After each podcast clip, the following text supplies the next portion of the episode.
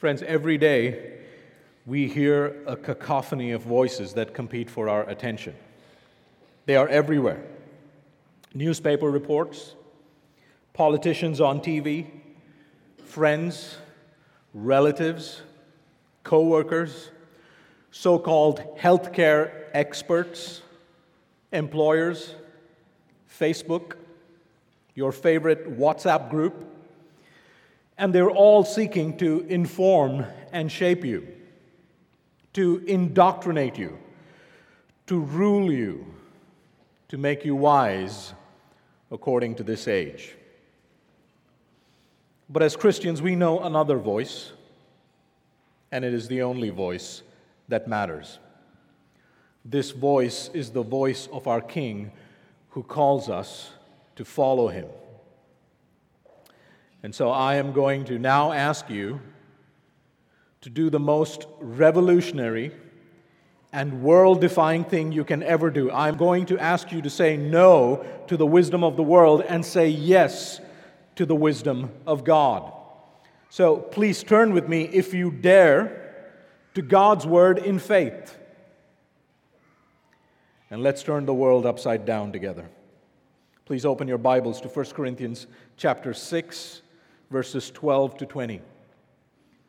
1 Corinthians 6 12 to 20. Hear now the word of God. All things are lawful for me, but not all things are helpful. All things are lawful for me, but I will not be dominated by anything. Food is meant for the stomach, and the stomach for food, and God will destroy both one and the other. The body is not meant for sexual immorality, but for the Lord, and the Lord for the body. And God raised the Lord, and will also raise us up by his power. Do you not know? That your bodies are members of Christ? Shall I then take the members of Christ and make them members of a prostitute? Never! Or do you not know that he who is joined to a prostitute becomes one body with her? For as it is written, the two will become one flesh. But he who is joined to the Lord becomes one spirit with him.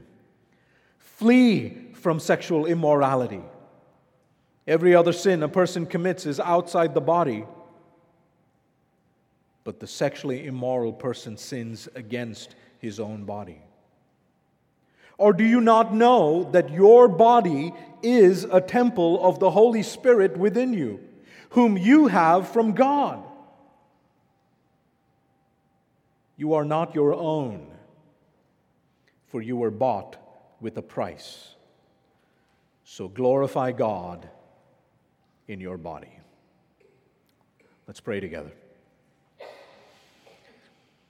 Father, we pray that you would now open our eyes to see your glorious purposes for our bodies. Fill us now with your Spirit so that we might reject the wisdom of the world, that we might flee from sexual immorality and present our bodies to you as instruments of righteousness. Teach us to control our bodies in holiness and honor, as is fitting for the saints of Christ. In his name we pray. Amen. Friends, one of the greatest threats to the holiness of the church today is sexual immorality. But it's not a new threat, it's a very old one, and it's rooted in idolatry. It is rooted in an impulse to dethrone God and to set up a new God, namely ourselves. And having crowned ourselves as gods, we then determine for ourselves what sex is for, when to have it, with who to have it, and how to have it. And where two or three, or perhaps thousands, are gathered in the name of the God of self, there you have the collective phenomenon that we call culture. Culture represents beliefs and behaviors and practices that are common and unique to a particular people group. But because we're still thinking and talking about people, we must realize that every culture is also rooted in idolatry. We have rejected the wisdom of God's word, and we have become wise in our own eyes. Therefore, cultural wisdom cannot save us nor sanctify us, make us holy. Paul tells us in 1 Corinthians 3, verse 19, that the wisdom of this world is folly with God. God knows the thoughts of the wise. He knows the thoughts of those scientific experts of the day who say a man can be a woman and a woman can be a man, and he calls those thoughts futile. He stands over such wisdom in judgment. And a world that stands opposed to God is very loud, beloved. It is very loud in its opposition, especially when it comes to our sexuality. Proverbs 13, verse 16 says, A fool flaunts his folly. And so every culture flaunts its own wisdom concerning sex and sexuality. Every culture has its wise sayings. And so, some cultures who advocate premarital sex say, well, how will you know if you're sexually compatible for each other or not if you don't live together and sleep together? In other cultures, when a married man falls into sexual sin and commits adultery, the culture says, oh, it was the woman's fault. She must have seduced him. And as for the man, well, he's a man. He's being manly. How could he have not given in? And yet, other cultures take a more casual approach. They say, oh, sex doesn't have to be about emotions and commitments, it can be just sex. It's just a biological appetite like, like hunger or a need for sleep. Why make a big deal of it? Now, the Corinthians also had their sayings. And some of this cultural wisdom began to influence the church, particularly with regards to sex. When you read chapter 5 and chapter 6, it becomes clear that the sin of sexual immorality was rampant in the church. In chapter 5, we hear of the sin of incest. There was a man who was in an ongoing sexual relationship with his stepmother. Paul mentions sexual immorality three times in chapter 5, and in chapter 6, he makes mention of the sins of adultery and homosexuality as well. And in this passage, he also mentions prostitution. Make no mistake, sexual sin was defiling the church. And so Paul writes them, writes to them to, to teach them how to think Christianly about sex. The church is called to be holy, he says. She must mourn over sin and celebrate holiness. Anyone who continues in unrighteousness like sexual sin will not inherit the kingdom of God. And those who are in the kingdom and under the saving rule of Christ will know his transforming power and repent of their sin. Now, some of the members of the church in Corinth had, had formerly been sexual sinners, but they had heard the message of the cross and they had turned to Christ. And so you see these words in 1 Corinthians 6 11. Paul writes, But you were washed, you were sanctified, you were justified in the name of the Lord Jesus Christ and by the Spirit of our God. While they were formerly steeped in the sins of their culture, these Corinthians had been changed, completely changed by the gospel. They had been set free from the power of sin's rule and they had been reconciled to God. This was the grace of God that was given them in Christ. But some of their leaders had their ears more tuned to the voices of their culture instead of the apostolic word. And some of these members began to live their lives according to this cultural wisdom. And so in this passage, Paul counters these expressions, these sayings of worldly wisdom, with the wisdom of the Spirit of Christ. And he exhorts them to say no to sexual sin and to glorify God with their bodies. And, friends, here's what we can learn from this passage.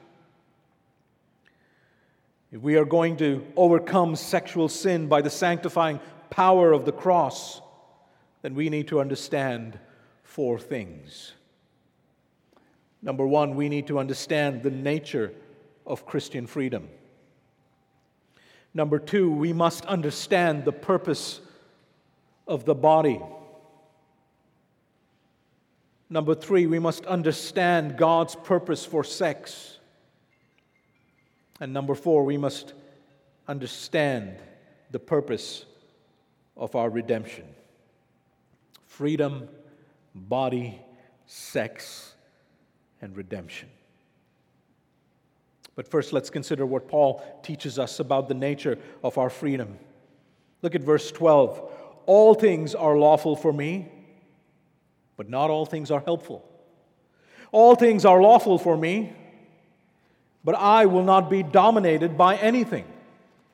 Now, if you look at the words in your Bibles, those words, all things are lawful for me, you will notice that the translators have put these in quotes. And this is because it is a Corinthian slogan or a saying. In order to make this more clear, some translations like the NIV and the NLT will add the words, You say, all things are lawful for me. Now, there are no quotation marks in the Greek text. So, how do we know which, which phrase is a saying and which is not? Or even more confusing, when does a quotation begin and when does it end? Well, there are a couple of ways to determine this, and I'll mention a few for those of you who might be curious.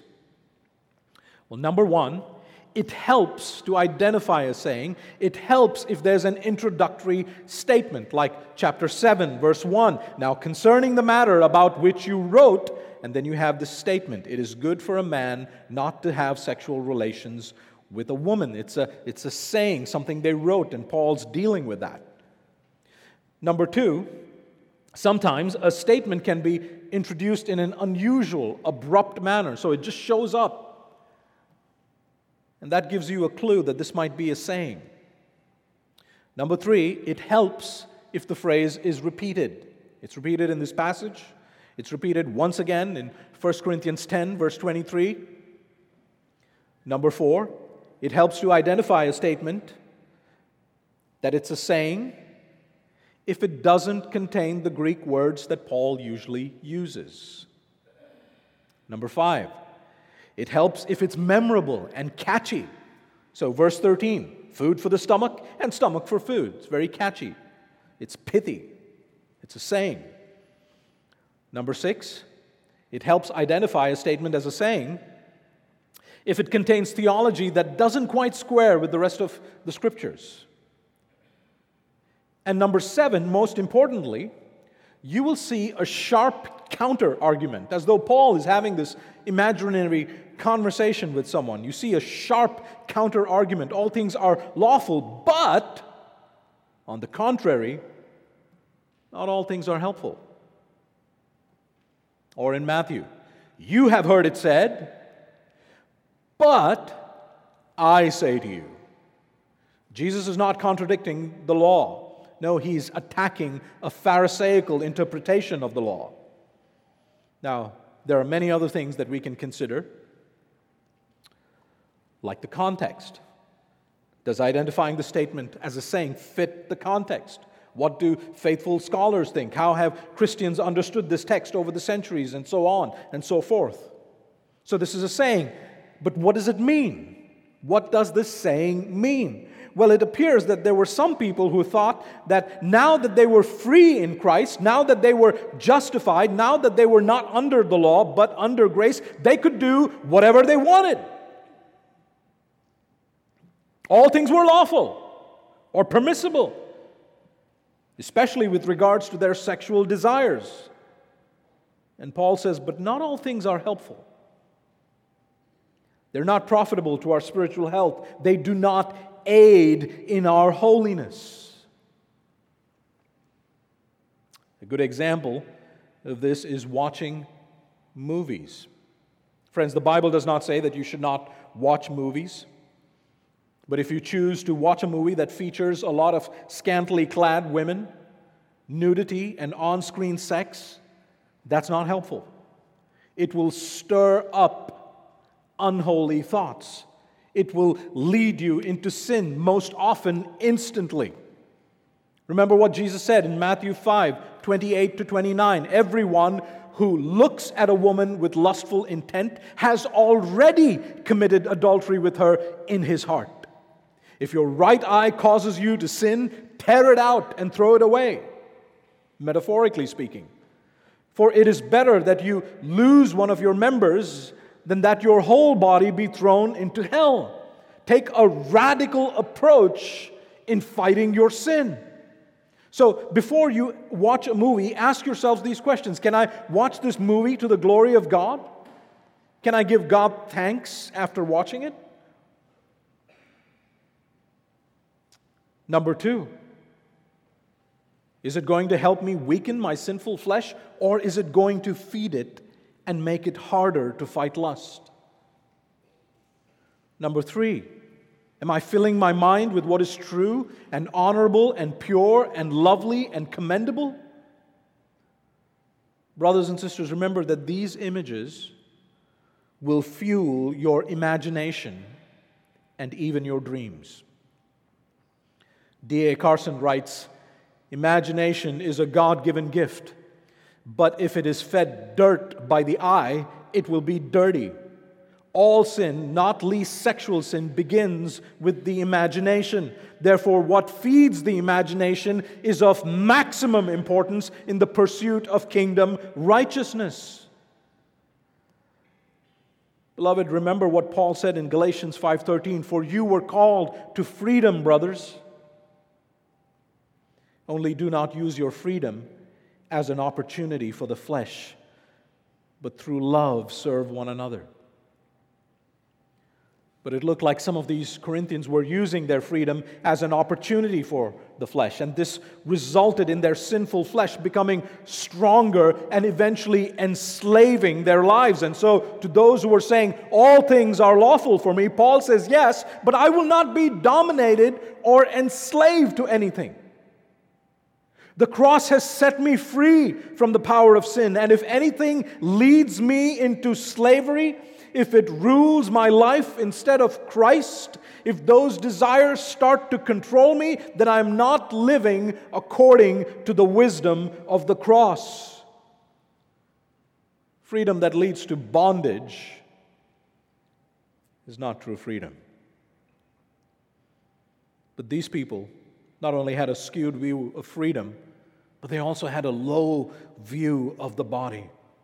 And that brings us to our second point we are going to overcome sexual sin by the sanctifying power of the cross, we must understand God's purpose for our bodies.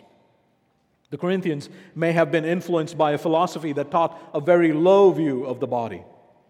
And so they thought that ultimately what mattered was the spirit of a person. What you did with the body was of no great consequence or significance since their spirits were saved.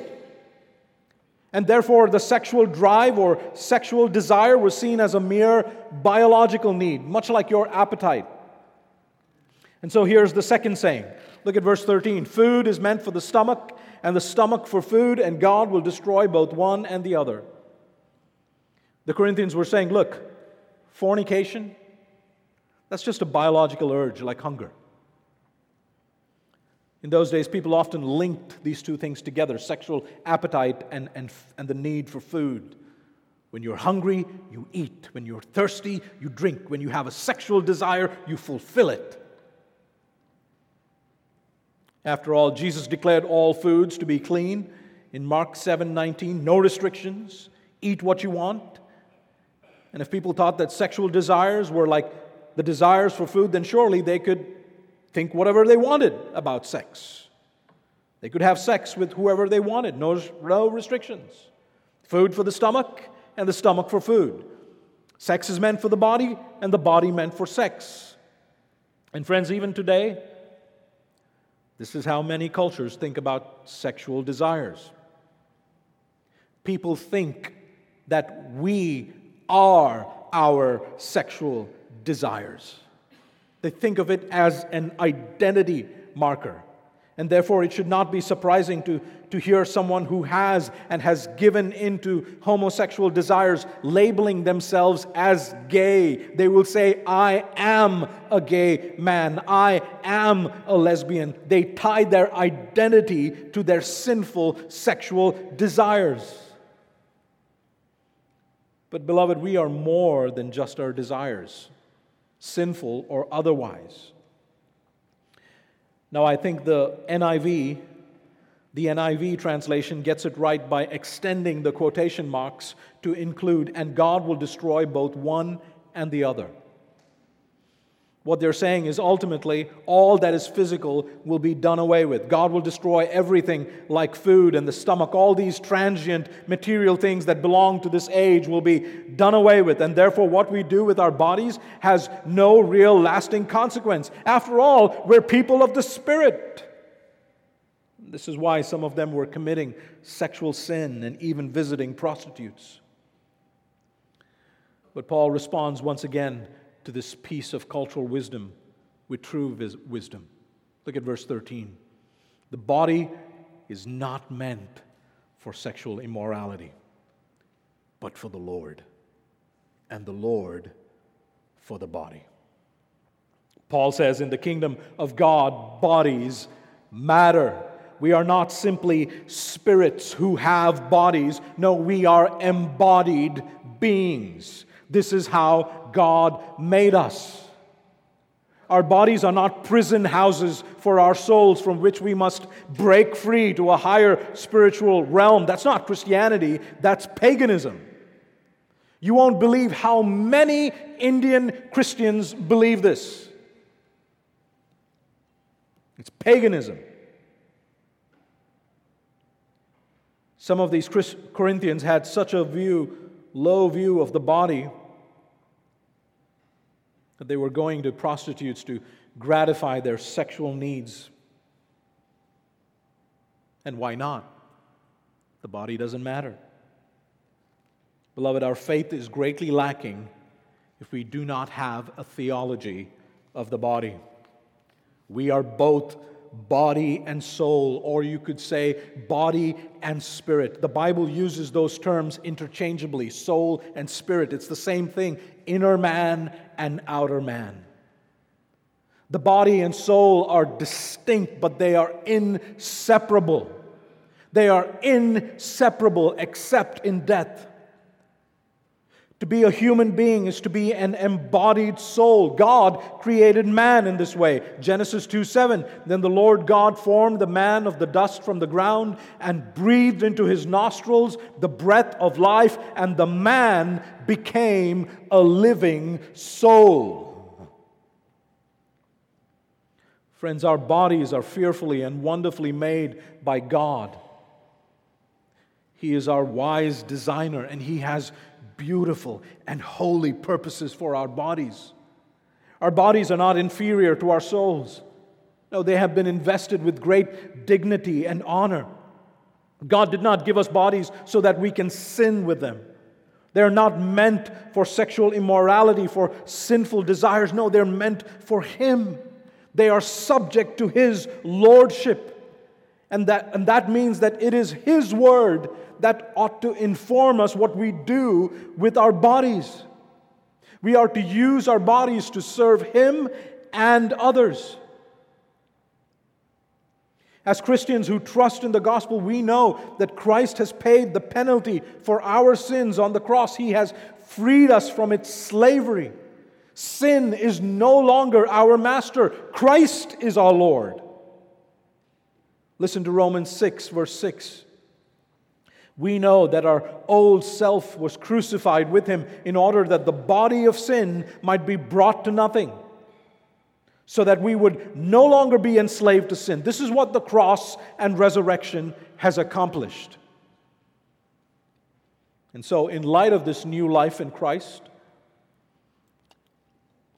where sin is no longer our master, how should we use our, our bodies according to the wisdom of the cross? Romans 6 12 to 13. Let not sin, therefore, reign, rule in your mortal body, to make you obey its passions. Don't let it make you obey its passions. Say no to fornication. Say no to lustful thoughts. Say no to adultery, to pornography. Say no to homosexuality. Say no to prostitution. Say no to fantasizing. Today we have cute little words like crushes to disguise our lust.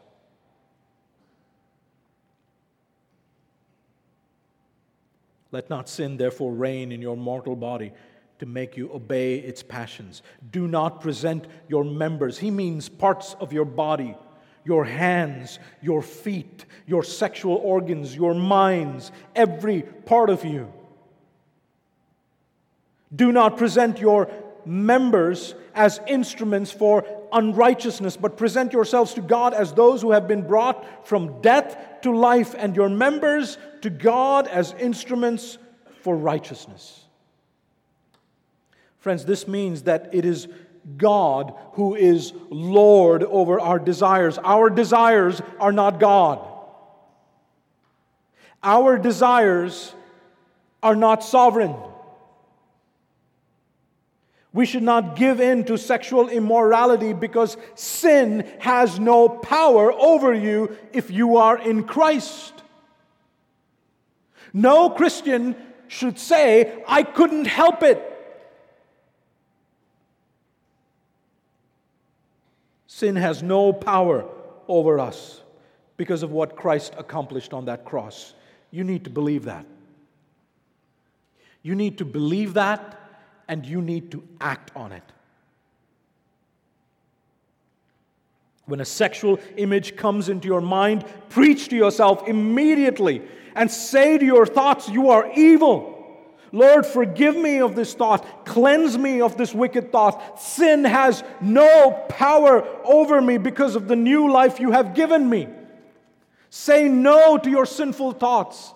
Tell yourself that the power of sin is gone Jesus has been victorious. You are in him. And if you can't remember scripture in that moment, so that you can recite it to yourself if you're like me, then sing. Sing the truths of Scripture. Sing sin defeating, spirit filled truths. Rock of ages, cleft for me. Let me hide myself in thee.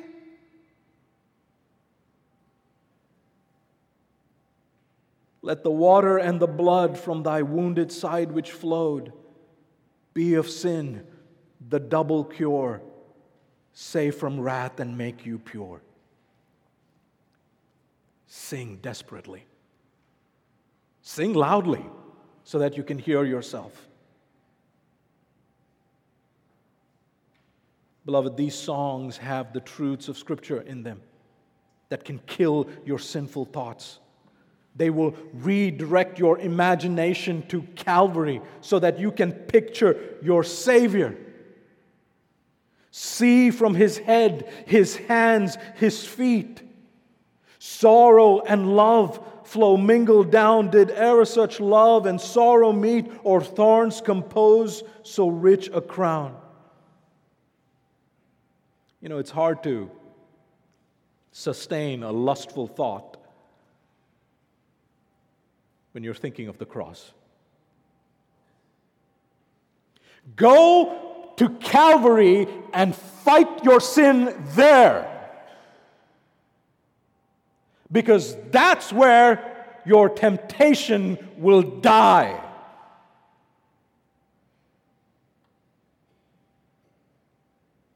Remember what Christ did for you.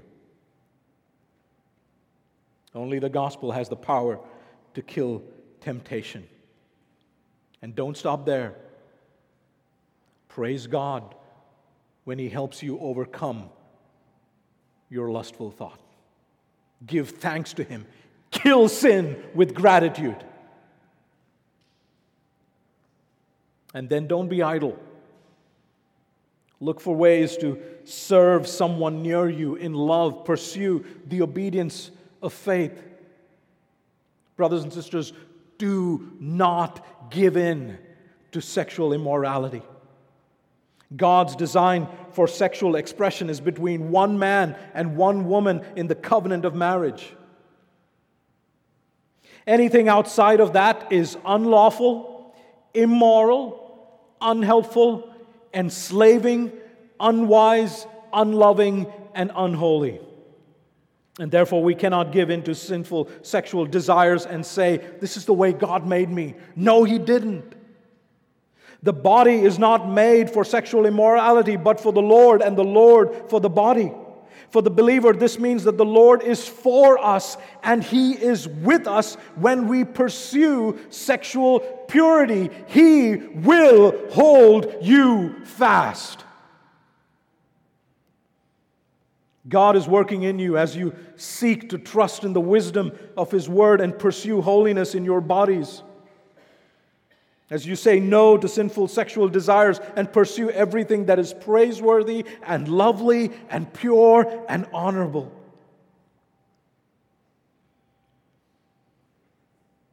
Oh, friends, he's not just interested in the purity of your body in this age.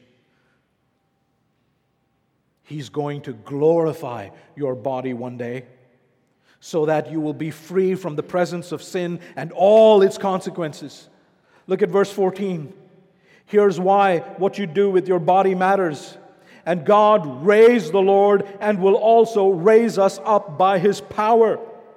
When Christ returns, he will resurrect from the dead all those who have died in Christ, and he will give us new resurrection bodies. He will do this with the same power that he used to raise Jesus from the dead. Listen to Romans 8, verse 11. If the spirit of him who raised Jesus from the dead dwells in you, then he who raised Christ Jesus from the dead will also give life to your mortal bodies through his spirit who dwells in you. Beloved, this is our great hope. And this hope ought to inform how we live our lives in the present. The doctrine of the resurrection of the saints teaches us that our bodies ought to be dedicated to the Lord in all purity. Beloved, we pursue purity in the present because we will be glorified in the future. This God is for us. His resurrection power is available to us in the pursuit of purity. Our pursuit of purity is empowered because we are united to the resurrected Son of God. Look at verse 15. Do you not know that your bodies are members of Christ? Shall I then take the members of Christ and make them members of a prostitute? Never. The very thought of sinning in this way is unthinkable for Paul, and it is unthinkable because believers, Christians, are in union with the resurrected Christ. We are united to him by the Holy Spirit through faith. Paul says, Our bodies, our physical bodies, are members of Christ, not just your souls. I want you to see that in the text. They are his members. And you cannot take his members and unite them with a prostitute. Notice the taking and making language in the text.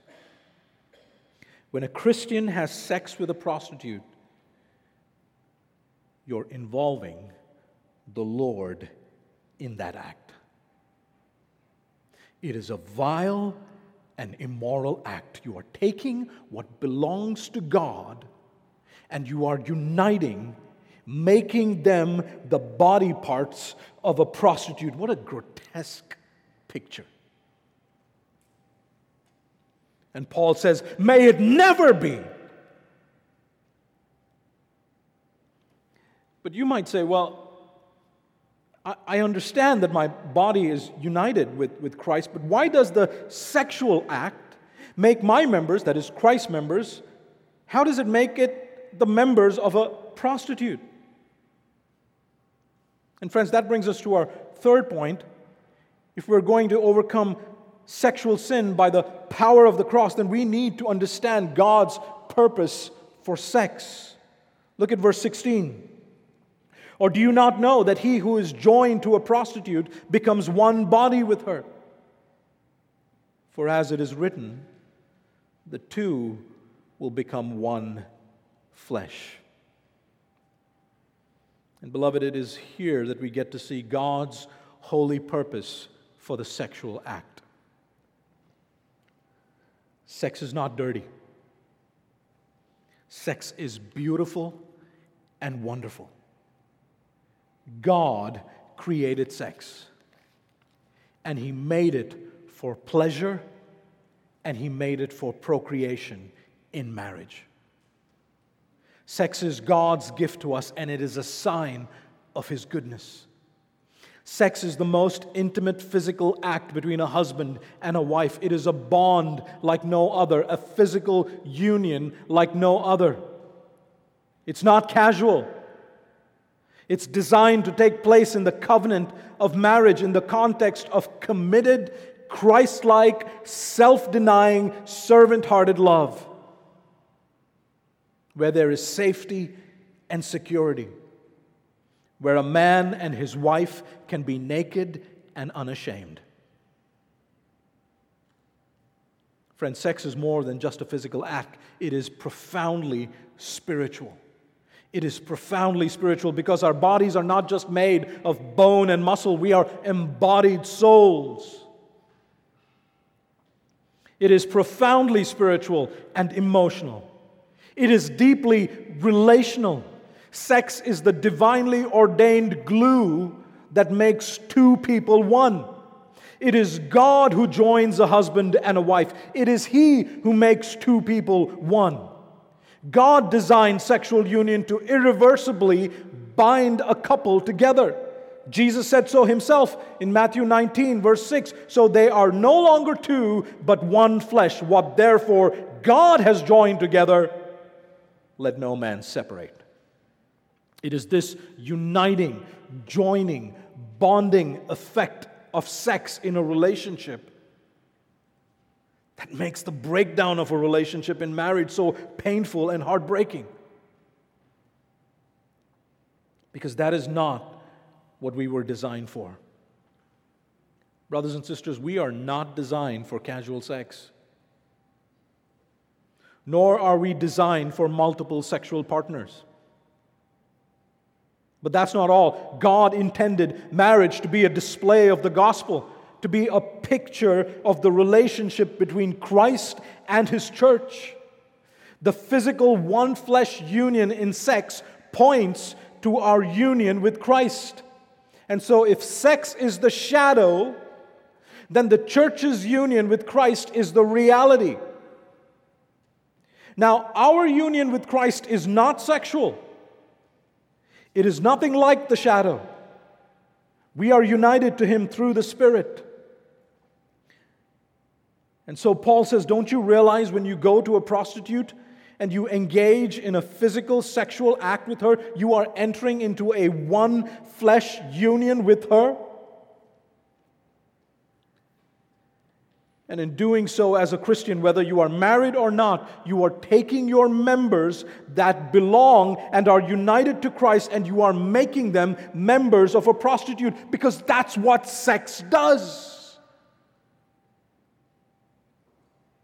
But what makes this more grievous is the next verse. Look at verse 17. But he who is joined to the Lord becomes one spirit with him. See, Paul wants us to see the contrast between becoming one flesh, one body with the prostitute, and becoming one spirit with the Lord, flesh, spirit. Make no mistake, joining yourself to a prostitute is sin.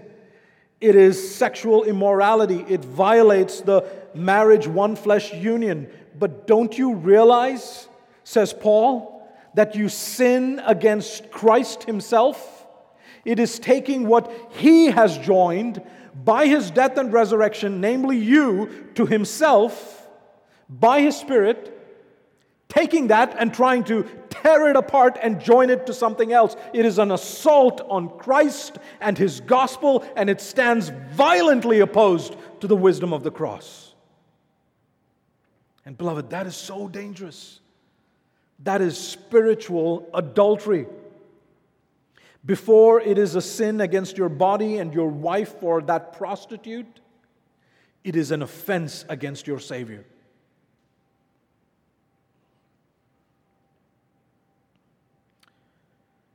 Some of you have been joining yourself in your minds to digital prostitutes as you watch pornography. Remember what Jesus said. To lust in your mind is to have committed that act already. Brothers and even sisters, you are not beyond this. Sexual sin is dangerous, it is evil. God takes it very seriously and it is personal. Or do you not know that he who is joined to the Lord becomes one spirit with him?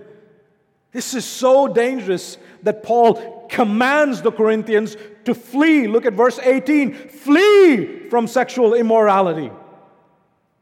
You don't manage lust. You don't manage sexual sin, you don't regulate it, you flee, it will destroy you. Run for your lives. Do you not know that the sexually immoral will not inherit the kingdom of God? Friends, we must be willing to do whatever it takes to honor our union with Christ and run, run from any situation that might pose a threat to it. And that includes being alone in your room with your phone or your laptop if you think that's going to be a threat to your purity. Friends, we ought to be like Joseph, who fled Potiphar's house. When Potiphar's wife made sexual advances towards him, Joseph did not give in, even though his boss's wife was powerful he did not sleep with her and then the next day take out his phone and tweet hashtag me too. No, he fled and he suffered for it because pleasing God was more important to him than a successful career or comfort. And Moses tells us that the Lord was with him in his trials. Beloved, is your relationship with Christ more important than your comforts, your careers? Today, we want victory over sin without being willing to deny ourselves or suffer for righteousness' sake. Beloved, what are you willing to give up for the sake of sexual purity? Do you remember what Joseph said to Potiphar's wife? Genesis 39, verse 9. How then can I do this great wickedness and sin against God? Beloved, sin involves you as a person, body and soul. It involves your mind. Your mind is a part of your body. You need to know this. This is why when you get stressed, you get ulcers. When you're fearful, your blood pressure goes up. But when the Corinthians thought about sin, they only thought that it was a spiritual issue.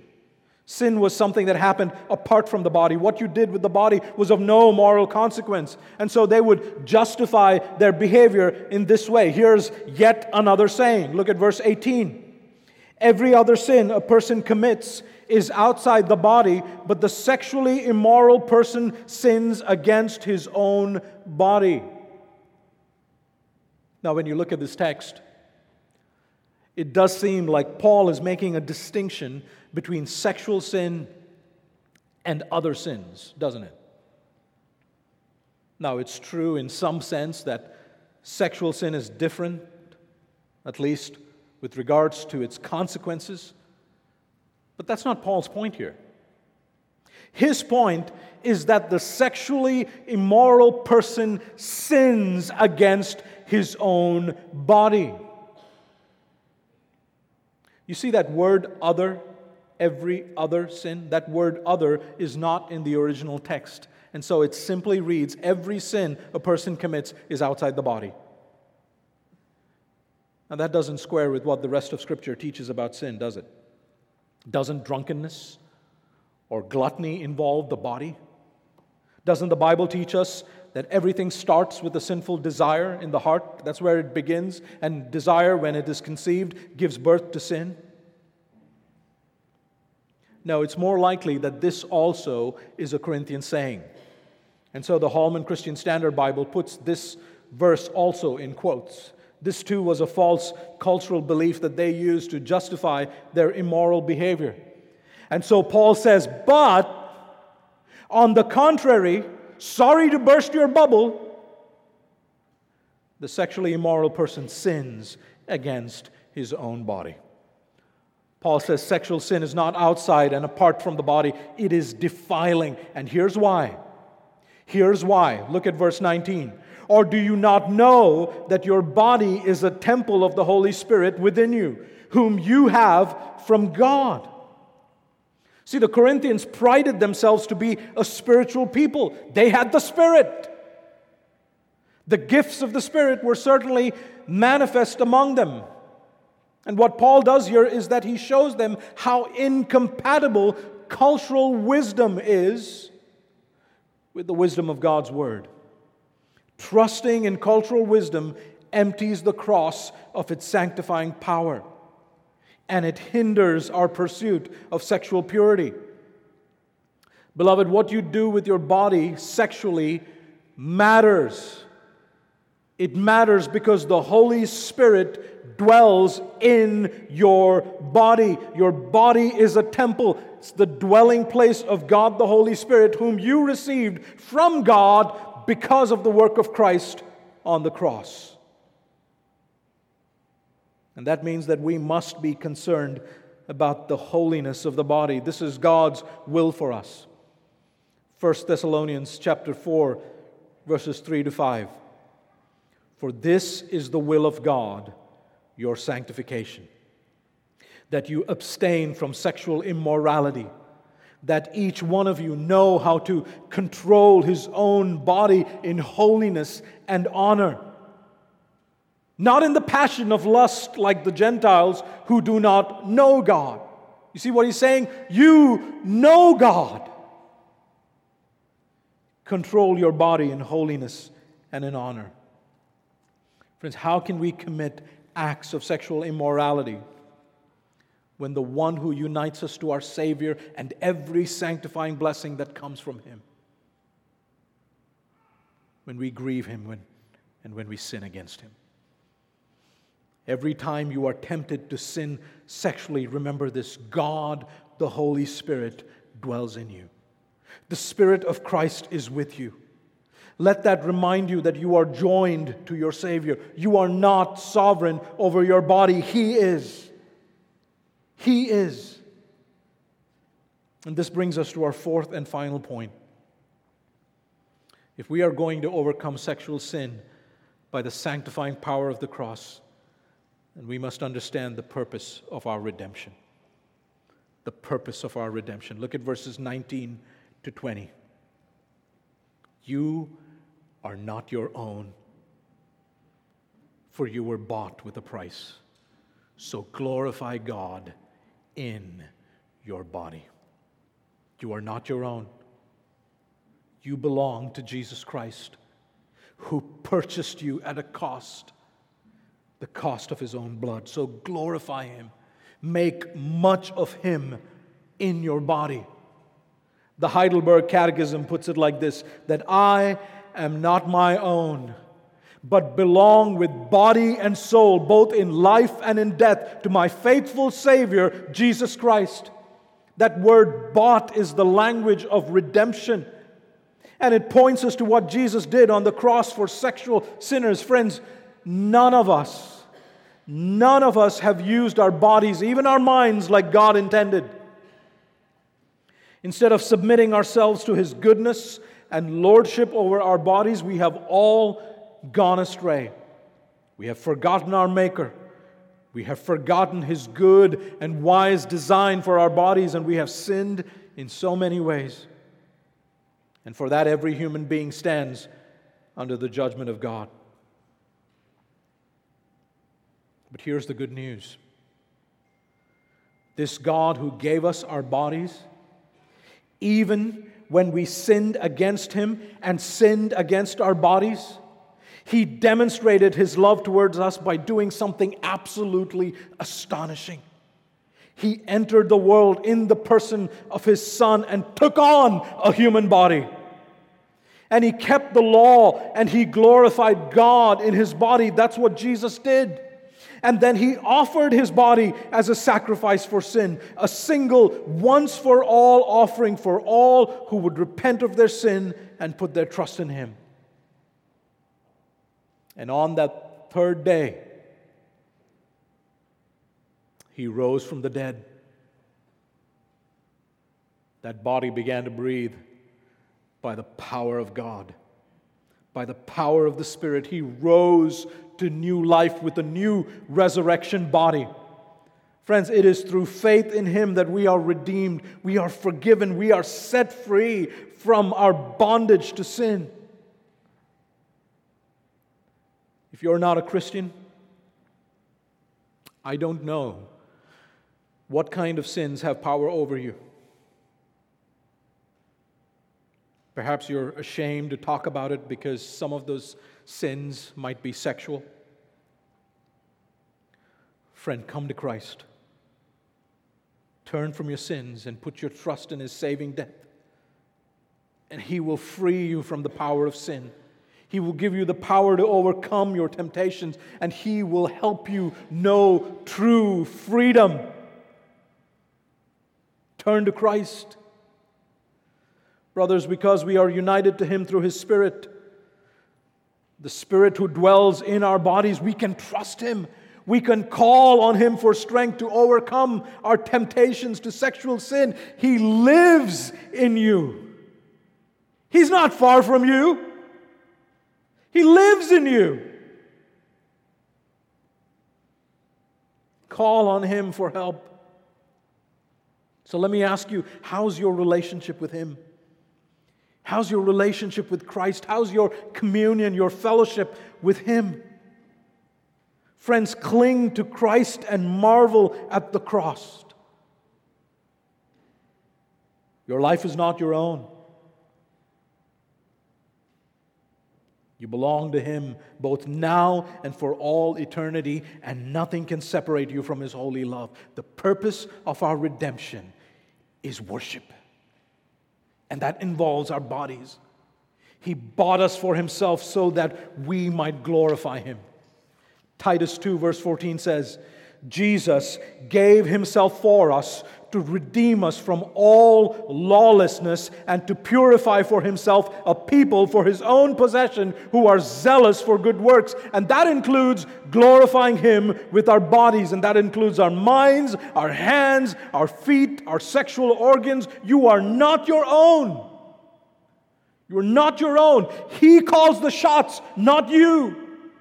His word tells you what to do with your bodies. His word is authoritative. Your desires are not God.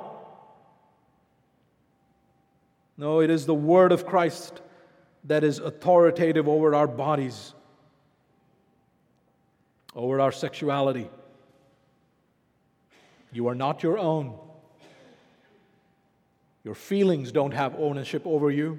Your family doesn't have ownership over you. Your government does not have ownership over you, and certainly not your culture. You have been bought by Christ at a great cost. It is what we do with our bodies that demonstrates who we are in Christ.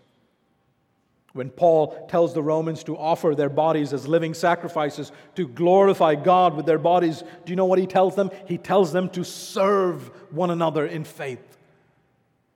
He tells them to teach, to contribute generously, to show hospitality. Friends, all that we are called to do as Christian involve our body parts. It involves our mouths for speaking, our hands for serving and for cooking.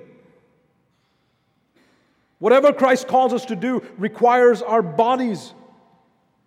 And that requires us to know what He's calling us to do. That requires us to know His Word and to be filled with His Spirit who empowers us to fulfill what we were made for, what we were redeemed for.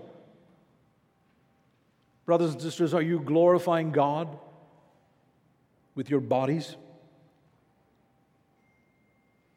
Is there something that you need to repent of today? If there is, go to Christ, and He will wash away all your sins.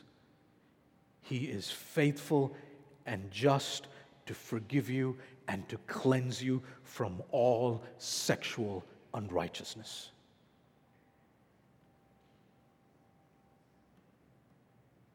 If you're going to glorify Him with your bodies, you need to know what He says. Are you listening to His word? Are you listening to His voice in the scriptures? Friends, every day we hear a cacophony of voices that compete for our attention. They're everywhere. Newspaper reports, politicians on TV, friends, relatives, co workers, so called health experts, employers, Facebook, your favorite WhatsApp group. And they're all seeking to inform and shape you, to indoctrinate you, to rule you, to make you wise according to this age. But as Christians, we know another voice. And it is the only voice that matters. This voice is the voice of our King who calls us to follow him. And so I'm going to now ask you to do the most revolutionary and world defying thing you can ever do. I'm going to ask you to say no to the sexual wisdom of the world and say yes to the wisdom of God as revealed in the Word of Christ. Let's pray. Father, we confess that when temptation comes upon us like a flood, Lord, we are weak. And most often we are weak because we have chosen to feed our flesh instead of starving it to death. Forgive us, O Lord. Father, help us now to trust in the wisdom of your word. May we marvel at the cost of our redemption. May we marvel at your great love as we look at Christ. And as we do that, O Lord, empower us to pursue purity in our bodies. Fill us with resurrection power. Draw near to us so that we might control our bodies with honor and holiness. Hold fast to us, we pray. In Jesus' name, amen.